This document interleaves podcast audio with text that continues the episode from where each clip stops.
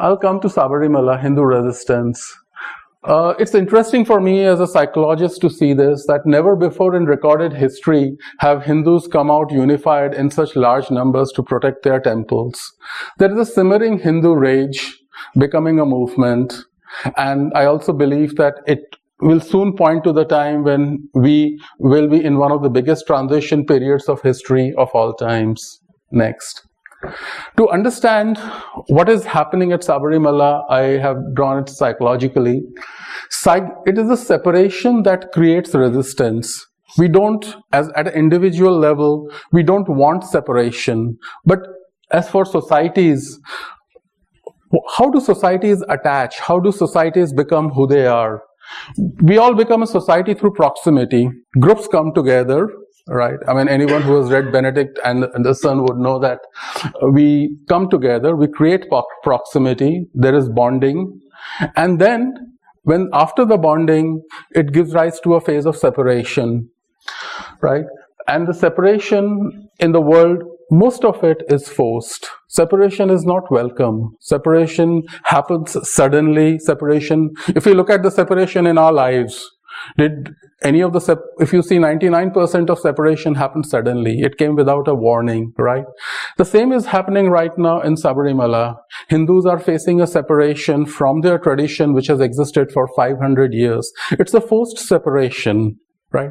Without going into the right or the wrong of it, I can only say that this separation is sudden, it is forced, and it is not something that they identify with or there's something that there is no victim in it in order to say that, no, I want this.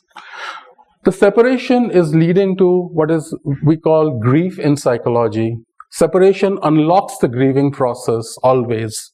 Whenever there is separation, there is grief right?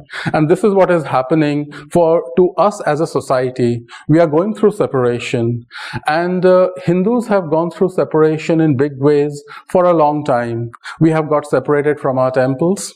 We have got separated from our sacred lands. We have got separated from our culture. We have got separated from the even for you know for example our schools. The way we were running our schools, the British stopped it and said that no, you have to study in these schools. So we went through separation continuously one after another.